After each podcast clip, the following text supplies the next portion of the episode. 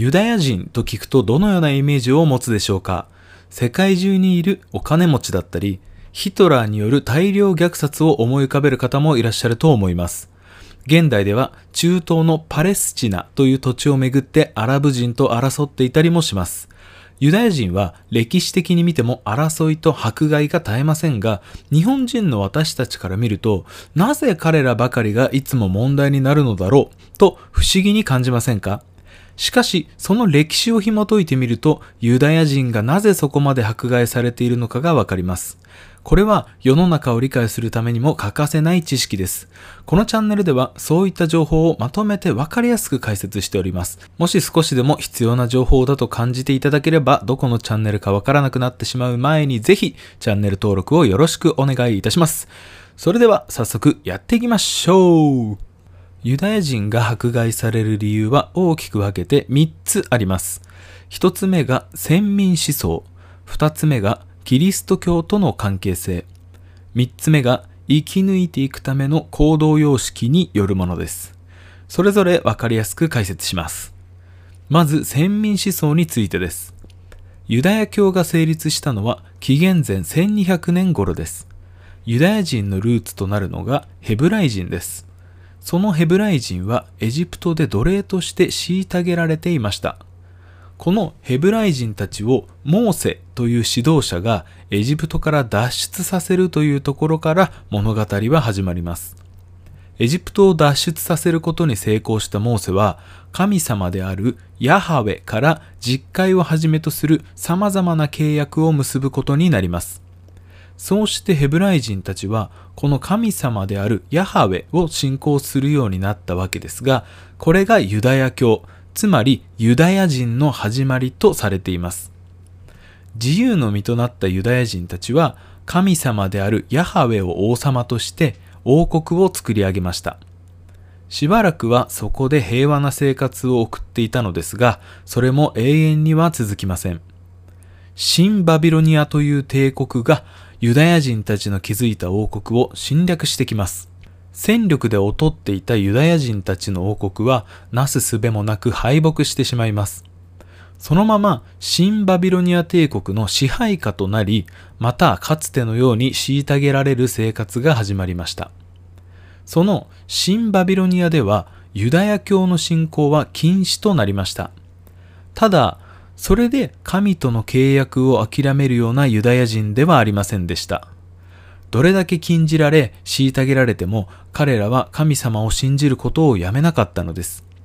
むしろ、激しい圧力をかけられながらも、自分たちの信仰を捨てなかったことで、過酷な環境下であっても、神ヤハウェとの契約を守り抜いた人、つまりユダヤ人だけが救われるという考えが強まっていきました。つまり、ユダヤ人は選ばれし民なのだという考えがより強く根付いていったのです。これが先民思想の始まりだとも言われています。ですが、これを他の民族からしてみると、自分たちを特別視しているというユダヤ人は異様に映ることがあり、あまり良い感情は抱かれませんでした。その後、信仰の場であった神殿も破壊されることになったユダヤ教徒は、故郷の土地を捨て世界中に散っていくことになるのですが、それによって世界各国で同時にユダヤ人の思想をよく思わない人々も増えていくことになったというわけです。二つ目がキリスト教との関係です。キリスト教はもともとユダヤ教の一派から始まりました。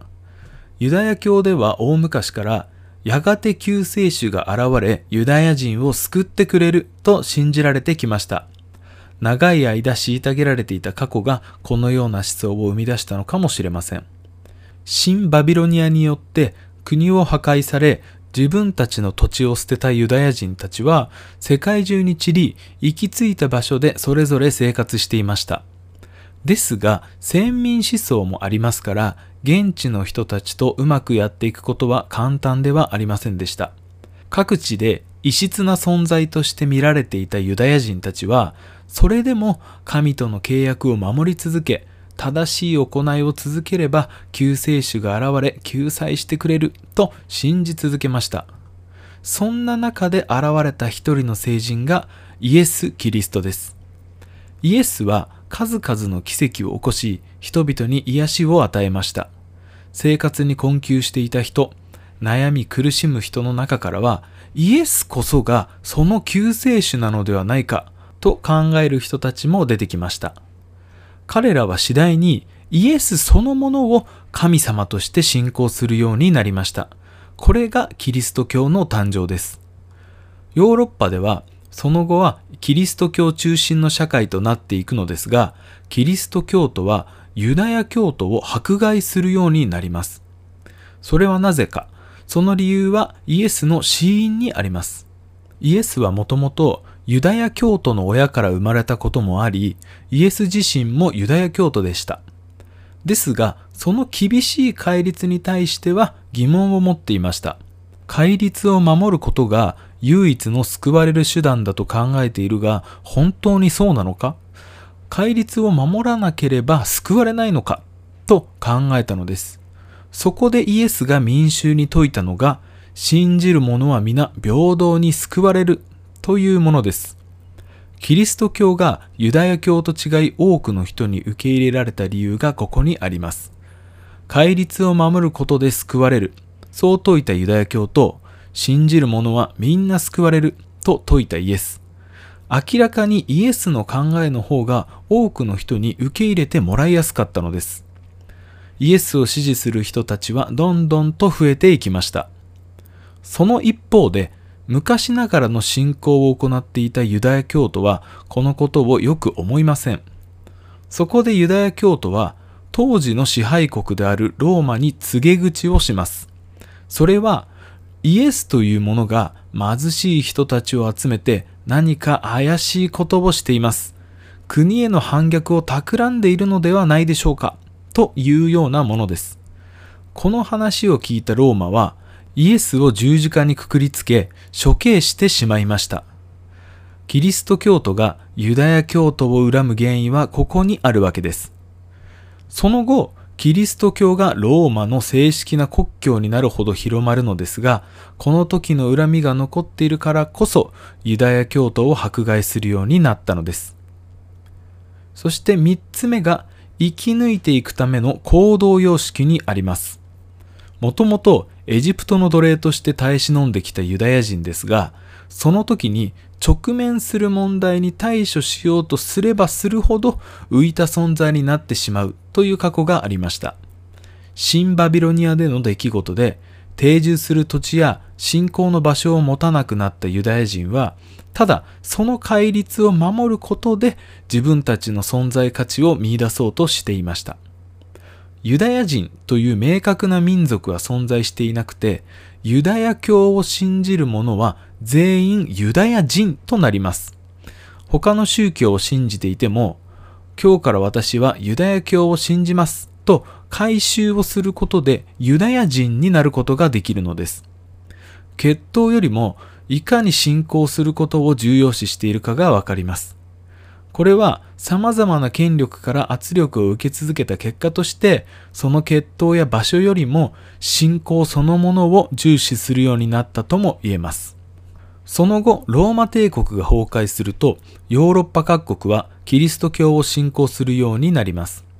ですから、ユダヤ人はどこの国へ行っても差別されることが多くなり、職業を自由に選択することもできなくなってしまいました。ユダヤ教徒はキリスト教徒がやらない仕事、主に金融業にしか携われなくなりました。キリスト教では金融業が禁止されているからです。それはお金を使った仕事は卑しいものだと考えられていたからです。しかし、キリスト教徒に禁止されている金融業でも生活の中では非常に大切なお仕事ですよね。多くの人たちがお金の貸し借りを必要としていたため、ユダヤ人たちに自然とお金が集まるようになりました。このようにして迫害され続けた歴史の中でも、なんとか社会的地位を確保したのです。ユダヤ人にお金持ちが多いと言われているのも、このような歴史があるからです。そして後に資本主義社会が発展してくると、金融業はより大きな力を持つようになります。その上、世界中に散らばったユダヤ人にはそのネットワークがありますから、それを活かしたユダヤ人の金融能力は世界経済にも大きな影響を及ぼすことになりました。しかし、これも他の人たちからは不信がられる原因になります。ユダヤ人たちが社会を裏で操っているとか、なんか企んでいるんじゃないのというような噂が立ってしまうのです。ユダヤ人たちだけの閉ざされたコミュニティがあるからこそ、そのコミュニティの外の人たちからすると不気味な印象を与えてしまうんですね。ここまで歴史をお伝えしてきたように、定住する国を持たないユダヤ人たちは、自分たちの身を守るために、知識や教育、これらをとにかく重要視しました。多くの知識を身につけることで、社会でうまく立ち回ろうとしたのです。ノーベル賞受賞者や世界的成功者にユダヤ人が多いのは幼少期からの教育が徹底されているからだとも言われています。迫害され続けた歴史が知識というとてつもない武器を彼らに与えたというわけでございます。冒頭にも述べたヒトラーのユダヤ人大量虐殺も大衆の心に潜むユダヤ人への気持ち、これを政治的に利用したものです。国民を一致団結させるため必要枠を作り出そうとしたわけですね。その犠牲となったのが敵の多かったユダヤ人というわけです。このようにユダヤ人が様々な問題の中心にいるのは歴史上の出来事、過去の出来事が原因となっています。ただ大切なことは、その過去を知った上でこれからどうするのかということだと僕は思います。でも、その過去を知らなければ自分の意見を持つことができません。だからこそ、これからの世界を生き抜いていくためには、日々学んでいくことが大切になるのではないでしょうか。もし少しでもそうかもなと感じていただければ、ぜひチャンネル登録をして、これからも一緒に学んでいけたら嬉しく思います。また、コメント欄であなたの意見や補足情報などをいただけるととても嬉しいです。こちらもぜひよろしくお願いいたします。というわけで今回も最後までご視聴くださいましてありがとうございました。